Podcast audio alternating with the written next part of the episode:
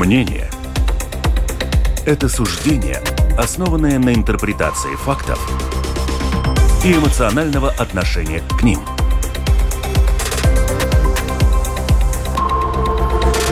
Открытый разговор на Латвийском радио 4.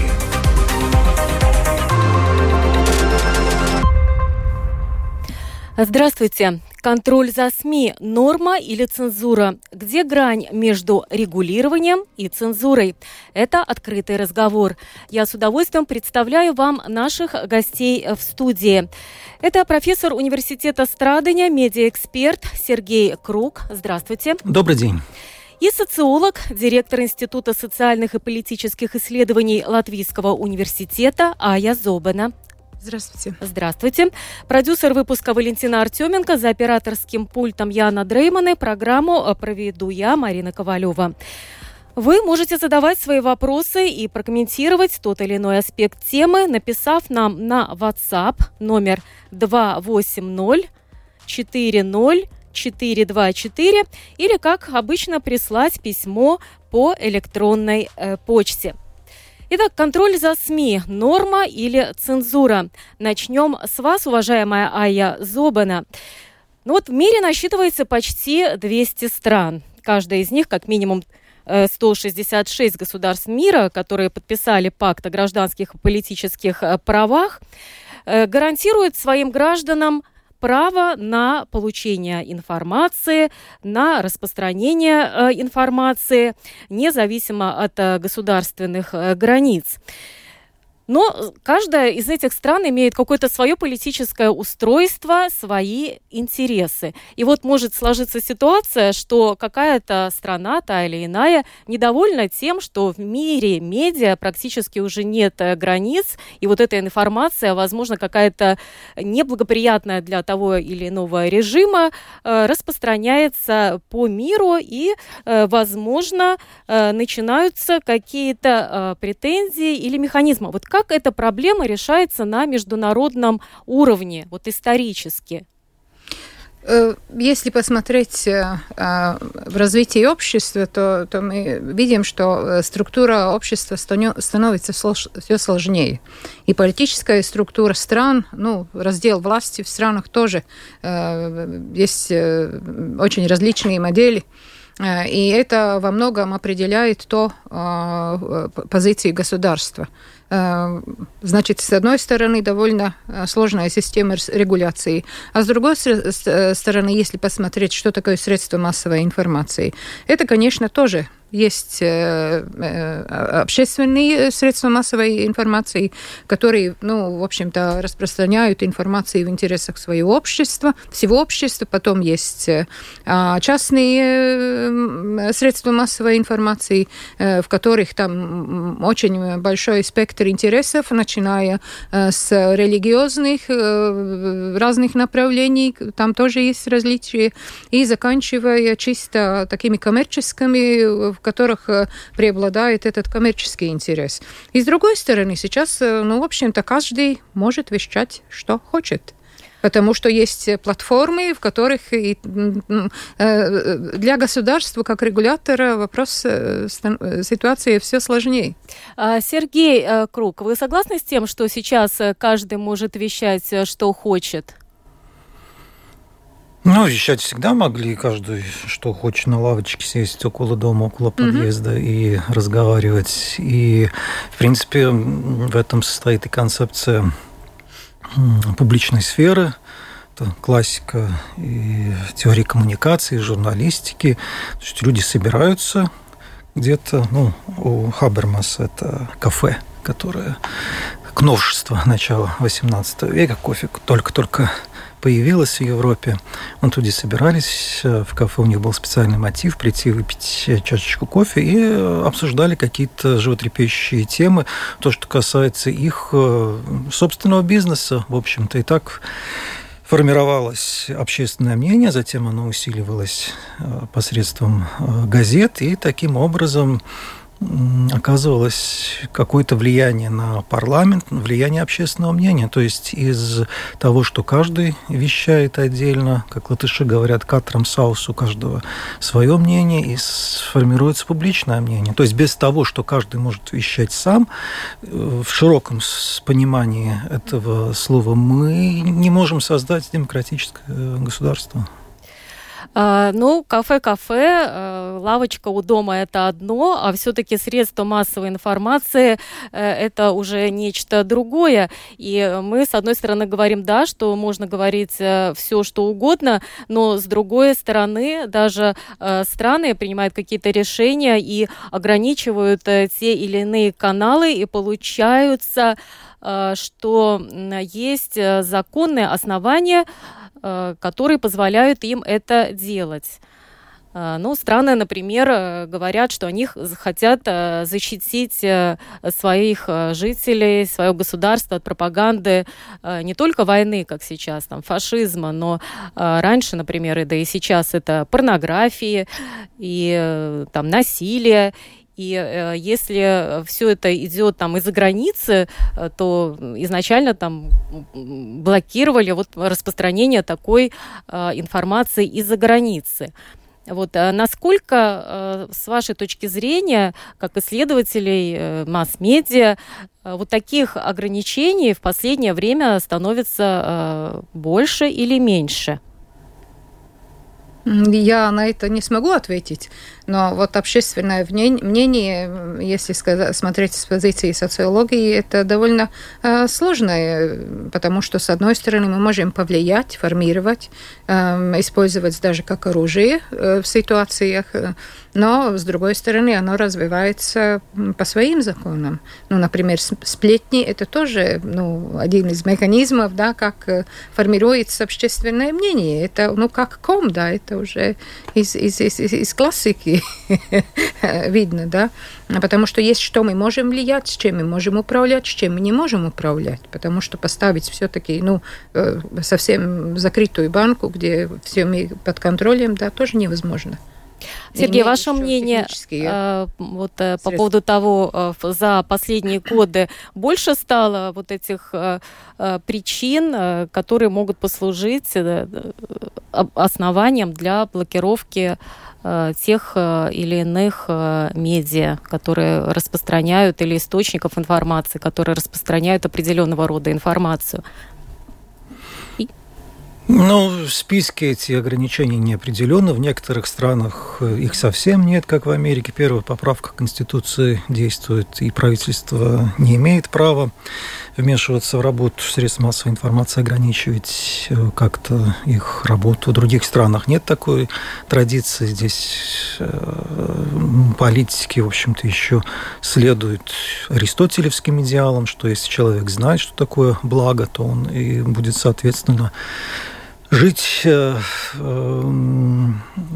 направлять все свои силы на реализацию этого общественного блага и таким образом станет счастливым. То есть, ну, в Восточной Европе преобладает мнение, что вот передача информации очень можно повлиять на поведение людей и то, какую информацию люди получают, вот так они себя и ведут. То есть здесь такой наивный психологизм работает, и не берут во внимание то, что у человека есть еще собственная мотивация, он как-то сам вписан в окружающую среду и приспосабливается к ней, ну, и с точки зрения экономической тоже у него есть свои интересы, у каждого человека есть интерес просто выжить, содержать себя и свою семью, и он, значит, анализирует окружающую среду, свои собственные возможности своего тела, образования, уровня, что он может э, делать, и таким образом его э, способности, возможности, интересы могут столкнуться с неблагоприятным государственным регулированием. Вот для этого и необходимо общественное мнение, опять же, из классических э, концепций 17-18 века мы исходим, что таким образом формулируется вот общественное мнение, какая-то база критики правительственных решений. А насколько э, вот э, на самом деле э, те, кто разрабатывает регулирование, прислушиваются или учитывают это общественное мнение? Но опять же, где? Ну, возьмем у нас в Латвии. Ну, у нас нет традиции, у нас вообще нет обратной связи, и в документах политических она не прописана. Скажем, план национального развития последний 21-27 года. Они хотят что-то сделать для населения, они хотят изменить поведение э, населения, ну, в том числе и в экономической сфере, чтобы люди занимались собственным бизнесом и именно бизнесом, который производит э, дополнительную э, прибавленную стоимость. Но там не чувствуется, чтобы они занимались какими-то исследованиями вот, и общественного мнения, и вообще той ситуации, в которой люди себя живут, и как они себя ощущают, и что они могут и не могут сделать. Поэтому и э, второй документ, который сейчас в силе, это сплоченное общество, гражданское общество, как он называется, сейчас очень длинное название, не помню, там тоже не прописан. То есть мы знаем лучше, что вам нужно. Мы будем насаждать наши идеи, заставим вас, будем ломать через колено. А как вы это воспринимаете, понимаете? Какие у вас интересы, восприятие мира? Как вы э, вообще вписываетесь в эту окружающую даже природную среду? Это нас совершенно не интересует. А, Ая Зобана, вы как социолог а, согласны с тем, что у нас в Латвии э, практически не прислушиваются, не учитывают общественное мнение, когда создают то или иное регулирование. В данном случае мы говорим о регулировании средств массовой информации. Э, я бы не сказала, что сознательно не прислушивается, просто не знают. Это то, что профессор Круг уже начал говорить. Потому что общество становится, структура общества все сложнее.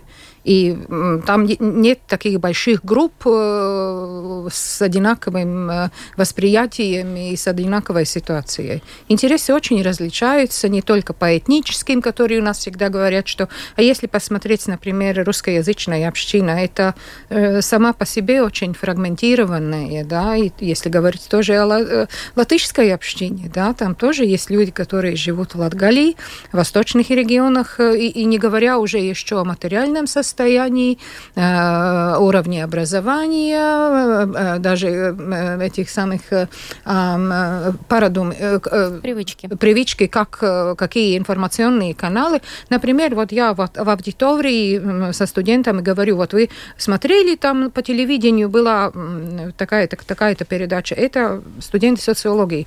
А мы телевизор не смотрим. Да, а я э, им обратно задаю вопрос, а если вас интересует общество, вы же как раз наоборот должны интересоваться, что думают люди, которые не такие, как вы. И я думаю, что это вот интерес, э, из чего состоит общество – какие мнения, какие там, я не знаю, стереотипы, предубеждения. И мы живем каждый в своей такой, можно сказать, закрытой общине и обмениваемся между собой информацией и вот оцениваем и средства массовой информации тоже. Да, вы уже несколько раз сказали о том, что общество фрагментировано, но когда принимаются какие-то ограничительные э, решения, например, э, прекращение трансляции тех же российских, mm-hmm. там, кремлевских пропагандистских каналов. А, ведь э, здесь уже апеллируют интересами не какой-то небольшой группы, а уже апеллируют интересами большинства. И обычно какие-то причины, которые называются, э, что в, дем- в демократическом обществе необходимо это сделать э, в рамках интересов национальной безопасности или там территориальной целостности, общественного порядка, в целях там предотвращения э, каких-то э, беспорядков, преступлений, для сохранения здоровья э, нации, как это было во время ковида. Вот насколько э, правомерно э, вот, э, апеллировать интересами большинства не учитывая интересы каких-то отдельных групп, на ваш взгляд? Ая? Я немножко бы по-другому -по этот вопрос поставила, а. потому что это не, не какие-то... Есть общее интерес, э, общее э, ну, э, интересы всего общества, ну, которые действительно о безопасности, о эпидемиологической ситуации и, и, и так далее, и так, так далее. Но эту информацию просто говорить и всем одинаково подавать, я думаю, что это не совсем разумно потому что это, ну, месседж э, различается, да, и он воспринимается по-другому в каждой группе более-менее. А всем одинаково не подавать? Да, конечно. каждому подавать отдельно. А не я... подавать? Не подавать, ну, кто хочет, тот достанет, да потому что все-таки ну, совершенно плотно закрыть эту крышку, да, и никакой информации не впускать, не впускать, это тоже довольно иллюзорное мнение сегодня. Сергей, ваше мнение? Ну, здесь две аналитические категории путаются. Отношения людей и мнение. Угу. То есть э, правительство законодательным актом может повлиять на отношения людей. Что мы можем делать, что, что нам делать нельзя, что последует за тем, если мы поступим так или так. А регулировать мнение нет э, таких инструментов. И опять же возвращаюсь к этой аристотелевской позиции, что если знать, что такое добро, то человек и будет действовать согласно этим принципам. Поэтому вот и в советской концепции идеологии нужно насаждать представление о красивом и добром, потому что тогда существует уверенность, что человек, зная, что такое добро, он будет так и действовать. Но есть еще и Э, другая философская тенденция святой Августин, что человек и Фома Аквинский, человек может знать, что такое добро, но действовать по-другому. Мы все знаем, что курить э, вредно, но даже имея эту информацию, человек продолжает э, курить. И причем тоже, да, в разговорах он подтверждает, да, что он вредит своему здоровью. То есть здесь такой связи, что делает плохо, потому что не знает, не существует. Ну, это с одной стороны. С другой стороны, само понимание, что такое добро э, хорошее и что такое плохое, тоже очень различается. Потому что, конечно, многие осознают, что вот курить плохо, но зато я курю, и я получаю там удовольствие, и, и, и все такое, и все такое. И э, самое интересное, что э, по развитию общества меняется это представление, что такое норма и что такое уже отклонение от нормы. И у разных групп и у разных людей это мнение о том, что норма и что, э, что, что можно, что нельзя, различается. Не зря я начала, начинала, например, эти ну, частные каналы, там есть религиозные, там очень строгий э, перечень норм, и если мы будем э, смотреть на ситуацию с позиции такого средства массовой информации, нам довольно просто ну, увидеть, что там позволительно позволительно, что непозволительно. А, например, э, чисто коммерческие средства массовой информации, они довольно сознательно балансируют на норме, потому что там видят свою выгоду. Но а как вы думаете, а, отмена цензуры, ну, представим, что э, такое э, возможно, хотя, на мой взгляд, э, стопроцентной отмены цензуры, но в принципе быть не может, является достаточным условием свободы массовой информации? Существует не только, как сказать, ну, ария, внешняя, внешняя, но и внутренняя цензура. И есть еще вот цензура, которая, ну, определена, определена как раз э, этой позицией средств массовой информации, там это позиция журналиста, позиция, я не знаю, там а что вы, Сергей, думаете? Вот отмена цензуры сама по себе является достаточным условием свободы массовой информации? Ну, классик Юрген Хабермас, mm. которого здесь уже два раза упомянул, об этом все сказал в своем незабвенном труде о публичной сфере, что для этого необходимы еще другие критерии. И э, личностная, личная свобода, то есть человек должен, должны быть какие-то ресурсы для жизни, чтобы он мог вот э, заниматься, скажем, формированием общественного мнения, заниматься журналистикой, скажем, достойную зарплату э, получать. И должны быть э, тоже технические какие-то возможности доступа к ресурсам, особенно сейчас, потому что ну, даже если ты сам хочешь вещать в интернете, тебе нужен компьютер, подключение, и все это стоит денег.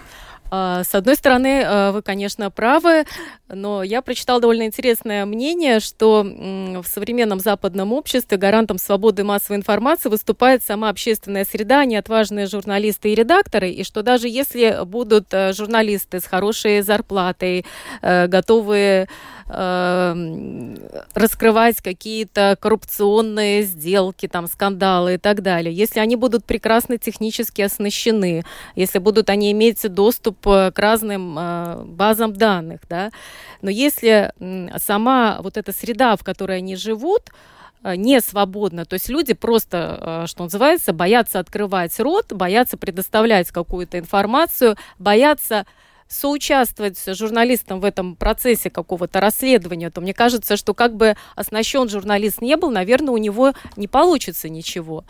То есть э, наличие ну, поэтому, материальной технической базы и... Поэтому мы говорим об общественном мнении. Общественное мнение, оно же не формулируется журналистом, оно формулируется членами общества. Если они не высказываются, если они это, опять по хабермасовской модели, в кафе не встречаются и не обобщают свои знания и опыт, то о чем журналисту вещать? А, Ая Зобна, вы как социолог э, могли бы назвать э, несколько причин, почему э, в Латвии, в латвийское общество не так свободно, как хотелось бы? Потому что я, например, как журналист очень часто, э, нам, как обществу, потому что я как журналист очень часто сталкиваюсь с тем, что звонят и говорят, а вот расскажи об этом, расскажи об этом. Я говорю, ты сам готов обозначить эту проблему, и на основании твоего рассказа мы будем идти дальше. Нет, а можно без меня?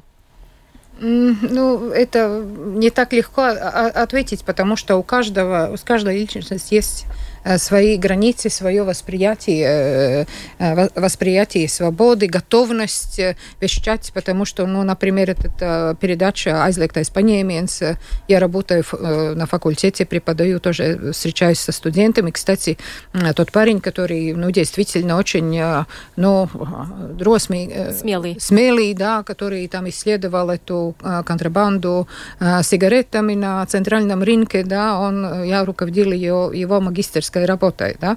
Но это, конечно, очень такой отчаянный человек по, по своему складу характера, да, и он готов там искать и все. И, и, и я думаю, просто руководить ну, этим ведущим э, программы просто повезло, что такой парень был.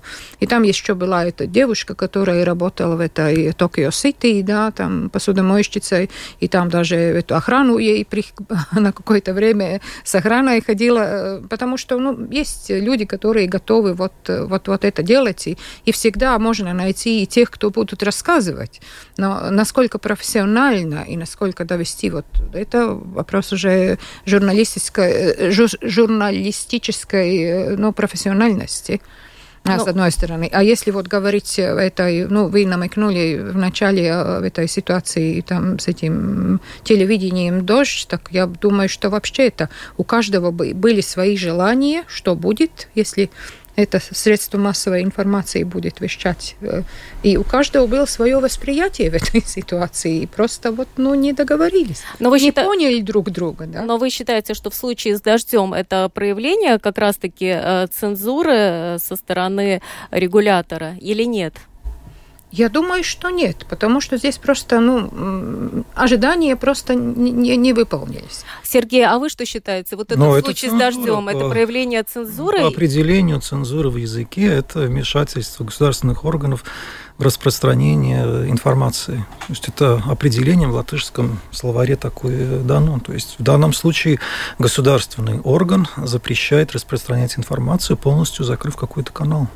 Но э, помимо э, вот этих э, заявлений наши парни и так далее, которые кто-то называет оговоркой, хотя, кстати, вы считаете, что это была оговорка или осознанно э, сказано? Нет, мы опять вдаемся в частности. Мы mm-hmm. не говорим о, скажем, в терминах первой поправки Конституции Соединенных Штатов Америки, что правительство не будет вмешиваться, не будет принимать законов, которые ограничивают работу, распространение информации. Но в данном случае мы можем, да, Но... Э, да, говорить о том, что это не несоразмерное решение, что подозрение вызывает то, что слишком быстро. У нас в Латвии так быстро решения запретительные не принимаются. У нас дела э, в максиме, скажем, погибло много людей, сколько тянулось это дело, и каков результат найти виновного, так и не смогли. Поэтому вызывает сомнение, что в данном случае такое поспешное принятие решения. И, в конце концов, опять, ну, в любой критической ситуации нужно уже создавать себе друзей, а не врагов. А, но вы назвали случай с дождем а, ярким проявлением цензуры, вмешательством со стороны регулятора. Но ведь там упоминались а, еще такие причины, как невыполнение условий, на основании которых было дано разрешение на вещание. Этот разговор об этой пресловутой дорожке с переводом, что вы обещали, вы должны были это сделать. У вас была возможность выбрать либо вот это разрешение на вещание с условием, что вы не будете обеспечивать перевод, перевод, и тогда вы вещаете в других странах, но не в Латвии, или наоборот, но если вы выбрали... Опять же. Да, то есть это же э, технический как либерал, момент. Опять же, как либерал, первая поправка к Конституции, правительство не будет вмешиваться. Э, а специфика латвийских законов, то, что э, подзаконные нормативные акты, там можно все что угодно написать. И очень много ограничений на работе, скажем, и высшие школы такие, э, мелкие-мелкие пункты, о существовании которых даже не знаешь, потому что что не можешь все прочитать, и вдруг тебя вытаскивают именно по этой мелочи какой-то. И если есть желание, то могут осудить именно по этой мелочи. Поэтому здесь э, принцип соразмерности и вопрос, зачем? А что, э, что мы добьемся? Чего мы добились, запретив вещание дождя? Ну, мы добились того, что э, предотвратили, возможно, распространение в следующих выпусках какой-то информации, э, которая не будет, э, так скажем, э, соответствовать Э, Нашим позиции желаниям. нашей Какая страны. Наша а наша мы... позиция, мы на стороне Украины, и э, однозначно э, об этом все говорят. И вот здесь возникает проблема, как вот то, что сказано, как оно соотносится с нашей позицией, каков вред причинен. Это Но вопрос... это же национальная безопасность. Это то выше... Это всегда прикрываются национальной безопасности, когда нет открытых аргументов. И здесь уже наша дискуссия, она, мы, что является одним одним из основополагающих принципов, тоже вот вы спрашивали, формирование общественного мнения по Хабермасу, тоже у всех участвующих людей в дискуссии должны быть одинаковые права. В данном случае у кого-то есть больше секретной информации, которую мы не знаем, и мы тем самым исключены из этой дискуссии. Здесь уже о демократическом разговоре речи быть не может. Ая, вы упомянули, что с вашей точки зрения это не проявление цензуры. Вот какие еще аргументы в пользу вашего э, мнения ну, вы можете самый привести? Главный аргумент, я думаю, что вот э, отозваться на американскую регуляцию, ну, э, законодательство Америки не совсем потому что это другая страна, другие правила игры. Латвии такие. Мы еще не доросли до таких, потому что до, до, дойти до такого законодательства, до, до, до такой э, ну, регуляции, да, мы не можем применять, э, применять э, законы Соединенных Штатов Америки в Латвии. А, как, а какие критерии будут того, что мы уже до этого доросли, что мы можем применять, ну, как я в не думаю, что это стандарт, это все-таки, ну, каждая ну, хотя бы несколько примеров.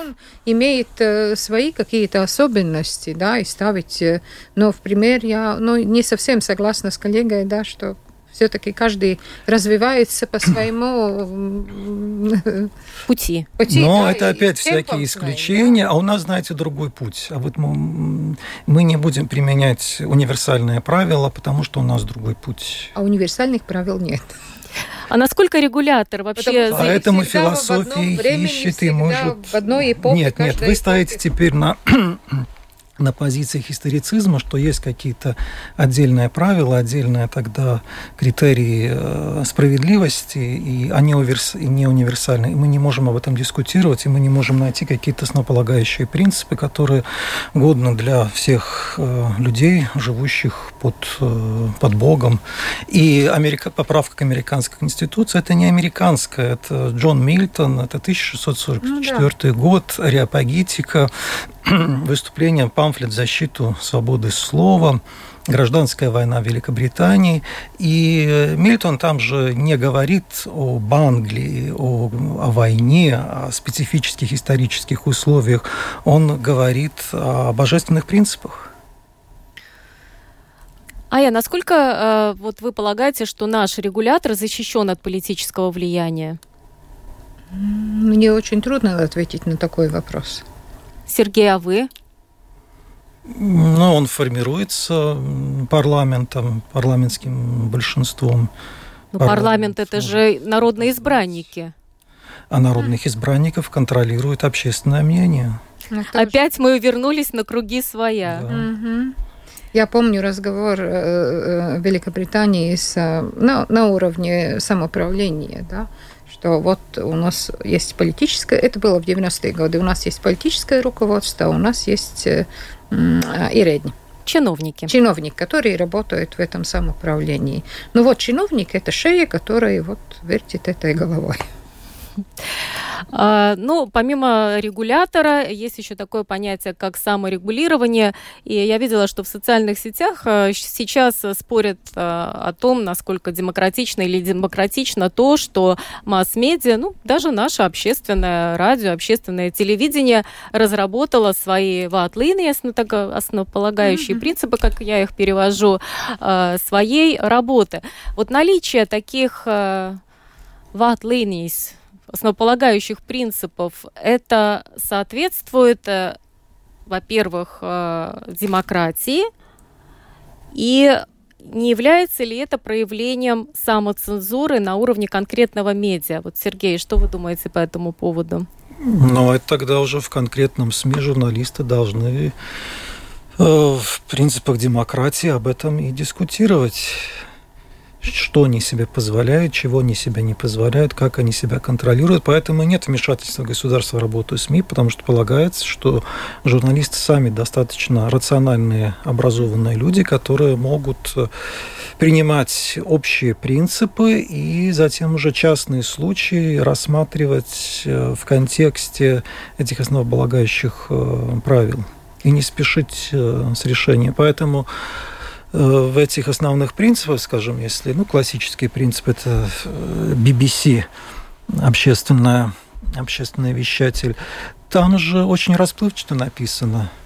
Достаточный объем вещания, определенное количество того-то, то есть очень не, там проценты не прописаны. То есть это вопрос опять-таки внутренней дискуссии. И в дискуссии, как Мильтон и говорил в 1644 году, именно в дискуссии рождается истина. И так мы приближаемся к той истине, которая исчезла а, с, с грехопадением, и в результате мы сейчас сами должны доходить до того, что Богом определено как истина. И есть много плохих людей, которые нас удаляют от истины, а постичь ее мы можем вот именно в такой дискуссии и тоже и с плохими, злыми людьми. Это Мильтон, это не э, особый этап исторического развития, там ссылки только на божественное предначертание. Ну, дискуссии дискуссиями, но э, в конечном итоге вот эти вот э, ваатлинии их э, ну, спускают работникам, и они должны им следовать, э, каждый конкретный журналист на своем рабочем месте. Вы упомянули BBC, где все более расплывчато. Например, в случае общественных э, СМИ там э, довольно конкретно все прописано. Например, то, что касается войны России в Украине, что журналисты, если и цитируют кого-то из Кремля или того же Путина, что его ты не можешь процитировать просто так, то есть надо обязательно потом проиллюстрировать, найти в его вот этом послании факт какой-то пропаганды или несоответствия э, правде. И вот в этом случае ты можешь э, его цитировать. Это слишком детальное описание, и в таких условиях, когда очень много ограничений, просто работать физически невозможно. И принцип, опять же, этих э, установок работы общественных СМИ – это общее э, очертание картины, а дальше мы уже практически решаем каждый вопрос э, на месте, скажем, на редакционной летучке.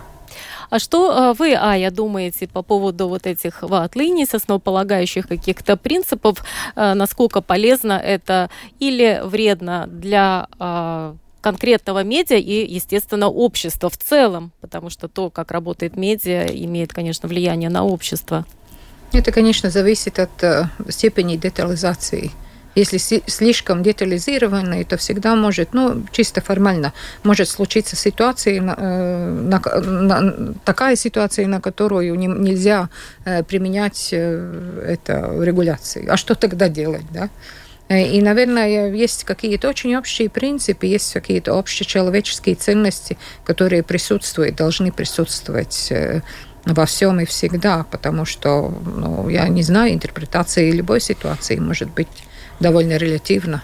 Поэтому у нас э, госаппарат парализован в критических ситуациях, потому что у чиновников нет нормативного акта, как действовать в этой конкретной ситуации, которая не прописана в нормативном акте. Они mm-hmm. боятся взять на себя ответственность, проинтерпретировать это в рамках э, до той же Конституции Сатварсма.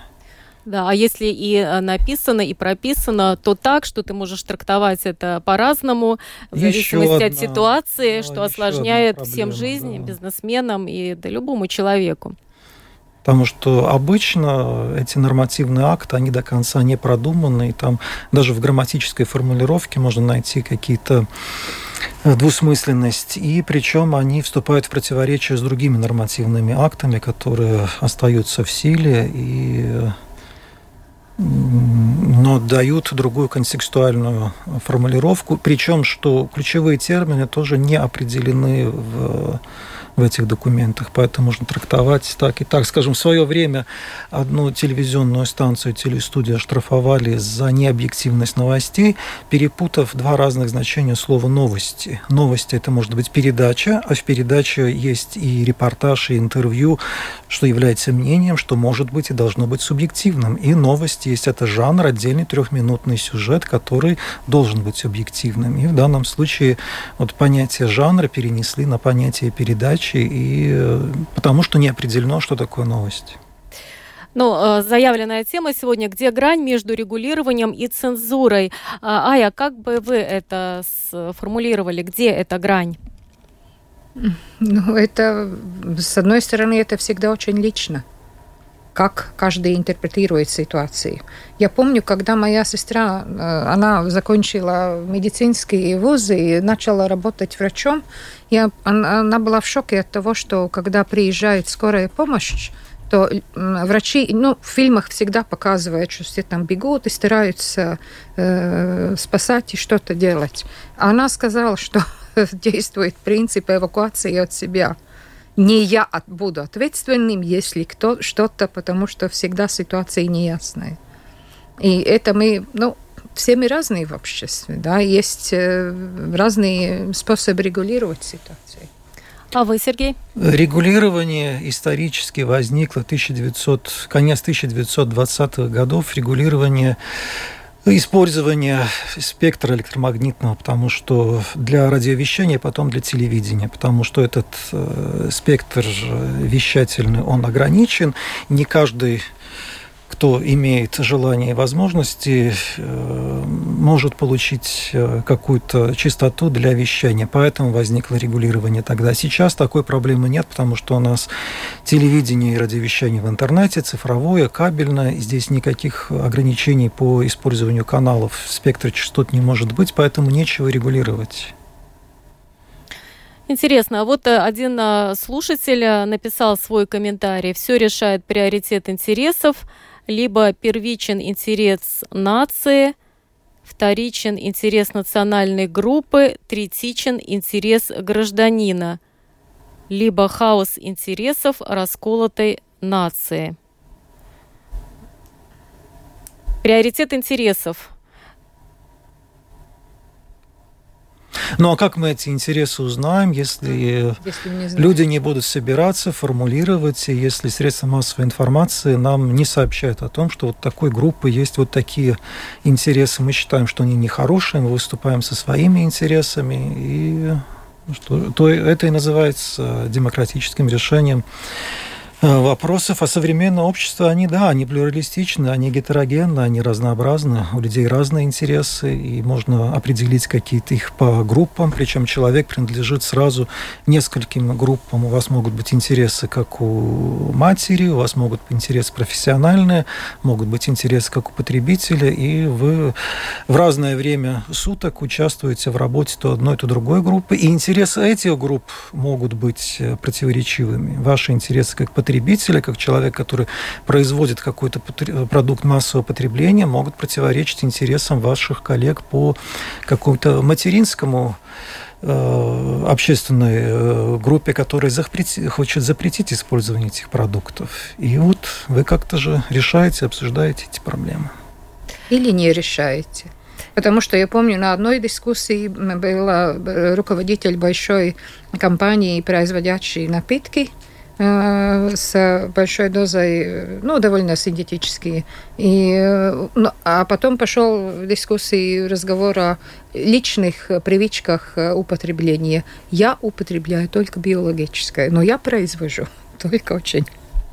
Так что кстати, в завершении нашего разговора, наверное, то, что сейчас очень э, часто обсуждают, это вот по поводу поддержки э, СМИ на русском языке. Пока там много неясностей. В основном, наверное, это будет идти речь о коммерческих СМИ, что не надо их э, поддерживать за счет средств госбюджета.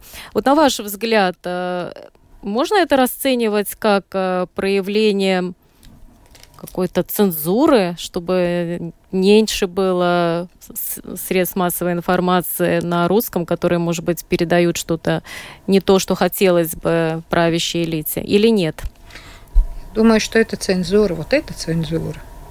Потому что если просто мы будем притворяться, что никто э, не хочет на родном языке получать информацию, да, и э, довольствоваться только но это, это ненормальная ситуация. А вы, Сергей, что думаете? Ну да, и здесь еще вторая сторона монеты. Почему у нас такой э, слабый рынок, который с помощью рекламы не может угу. поддерживать работу частных э, СМИ? Почему у нас рекламодатели и бизнесмены не заинтересованы в том, чтобы заниматься спонсорством? Угу. Не, ну Просто ну... их очень мало. Не, ну как раз отсутствие такого крепкого, сильного рекламного рынка и приведет к тому, что без государственной поддержки средств какого-то медиа этого фонда и просто все э, русскоязычные, например, коммерческие СМИ потихонечку-потихонечку и сойдут на нет, ведь в этом Ну, возможно... останемся при государственных СМИ, как в Советском Союзе. Еще не факт, что останемся, потому что мне кажется, что тоже большой вопрос. Но будет одна программа «Время» на всех каналах доступном, на всем доступном спектре частот в интернете. Будем А вы так как думаете, с чем а мы останемся? Что так не будет, потому что нет, действительно доходит немножко до курьеза, если, например, э, при организации э, социологического исследования э, появляется мнение, что не, не, не надо эти самые материалы об информации о том, что такое исследование проходит, печатать на русском языке и распространять среди русскоязычных потенциальных респондентов. Ну, это просто глупо. Ну что ж, посмотрим, э, чем все это закончится. Будем надеяться, что мы э, не останемся единственным средством массовой информации на русском языке, что будет плюрализм э, мнений, взглядов, то, о чем говорят как об одной из самой большой ценности демократии. Спасибо. С нами сегодня был Сергей Круг, профессор университета Страдания, медиаэксперт и социолог, директор Института социальных политических исследований Латвийского университета Ая Зобана. Яна Дреймана была за операторским пультом. Программу провела Марина Ковалева, продюсер программы Валентина Артеменко. Спасибо за внимание.